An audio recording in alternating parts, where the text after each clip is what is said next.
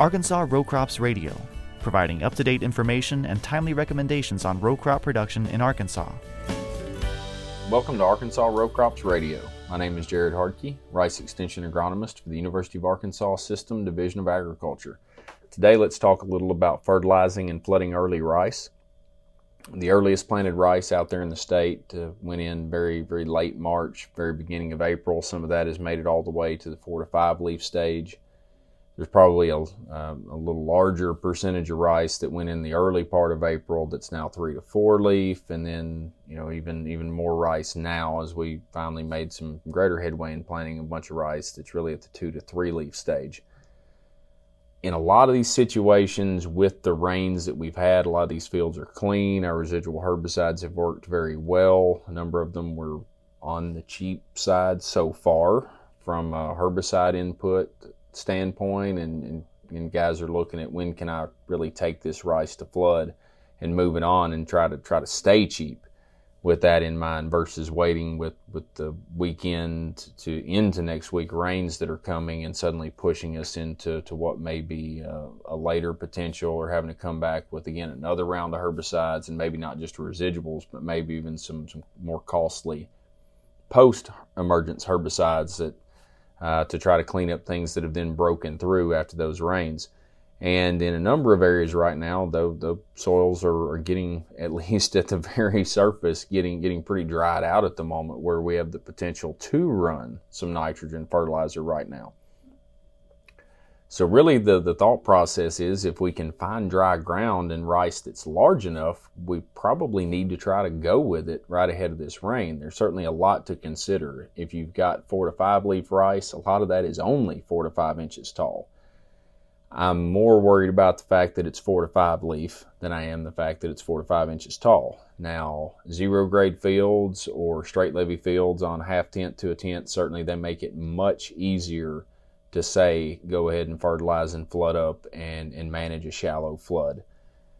The the steeper the field, the more stacked the levees, the more contour, the, the, the, the greater the slope, the, the more that's going to be an issue with shorter rice. But keeping in mind that if rice is four to five inches tall and you can shoot for that initial flood depth set of two to four inches deep, two inches deep on the top of the paddy, four inches deep on the bottom, yeah, it's going to be a little deep on the bottom, but as soon as that first slug and head of water kind of gets by, it's that, that within a few days to that first week, that rice is going to take up that, that fertilizer, that nitrogen, and begin to take off, while at the same time, our water level is going to be kind of simmering back. Now, we do have some rainfall coming, so that's probably again going to help us flood some of these fields up a little more uniformly and incorporate some nitrogen, and maybe we can get through some of that and, and finish topping off fields in that way.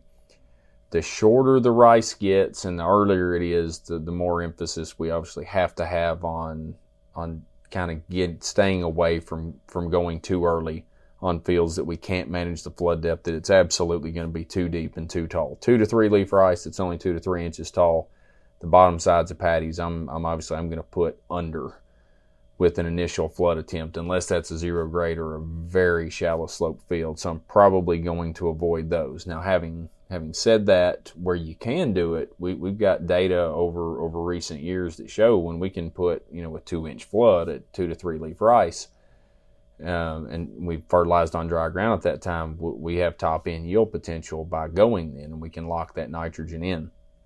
Though I will say, if we're going with rice that small, I would consider just a slight increase in, in pre flood nitrogen. So 10 units or 10 pounds of nitrogen per acre increase, something like that. And that's just trying to offset the little bit greater length of time that that nitrogen is going to be sitting in the soil waiting for the, the rice to take it up as it grows and begins to consume more and more. So we're just trying to balance that a little bit uh, that hasn't been something we've looked at very closely, just something knowing uh, the soil and environmental conditions that may be present uh, that we may need to be concerned about. But a- again, the the flood depth management is a very key part to this. But we can't can't let this rice get too far along. A lot of that rice that that may, you know, may have been planted at the very end of March emerged the first or second week of April, and a lot of our final recommended dates to have nitrogen incorporated by are coming up in the next few days to the, the end of next week, really depending on the maturity of the given cultivar in the ground and things that were planted early part of April that, that didn't come up until about the third week of April. We're still looking at those those final dates. We want to have nitrogen out and, and incorporated with the flood by the end of next week, around the first of June, to move on those. So as we're, we're clearly gaining steam here and, and going to very quickly find ourselves behind, particularly if we don't start taking some of this, this four leaf rice or four to five leaf rice onto flood and get it moving. Certainly, I want it to look healthy. A lot of rice has dramatically improved in the last just several days to week with, with a little bit more sunshine and, and more consistently warm temperatures. So, if it's otherwise healthy and in good shape, and that size, we, we need to get it moving and, and get it going. Um, a, again, if it's not always a manageable situation, um, you know, we can wait but prepare for a little bit more risk, again, with ending up on the late side of getting out there and some potential yield reduction and some possible increase in expense due to additional herbicide applications. I'm trying to focus obviously on the rice management. There's still a lot of things going on for a lot of guys still trying to plant some rice, some guys that are done with rice trying to plant beans. I'm always a strong proponent. Whichever crop is in the ground and growing and needs to be managed, that that's got to be my number one priority, and and then continue. If that means not getting as much planted right now, uh, because I'm going to give up yield by, by not having timely management management on what's in the ground. And remember, a large amount of our investment in rice is already out there sitting there waiting on us. Certainly, the next biggest uh, input is, is that pre-flood nitrogen fertilizer. That's going to be a big one, but but we can go ahead with it, and that's the majority of our inputs in there for rice. So we need to try to get them on time and out there correctly, and when the rice is going to need it to to maximize yield. Uh, the later we wait past that pre-flood nitrogen timing, the the more your yield potential just begins to decline and we can't get it back at that point. So again, not every bit of rice is out there or is in a field situation where it's ideal to, to start moving forward at this point in time. But where you've got fields and opportunities where they're clean, you've got dry ground, and, and remember, we've got a, in theory a few more days here before those rains set in. This rice is just going to get taller and a little bit older in the meantime. So if we can start getting that fertilizer out there now, and maybe even another round of residual herbicides with it, and then have the rains come in and help us out and flood up, we're going to be a long way toward an earlier harvest, and we hope a more efficient one, and, and help us manage these fields and the other ones to come just a whole lot better. So that's kind of a quick recap on fertilizing and flooding early rice at this time.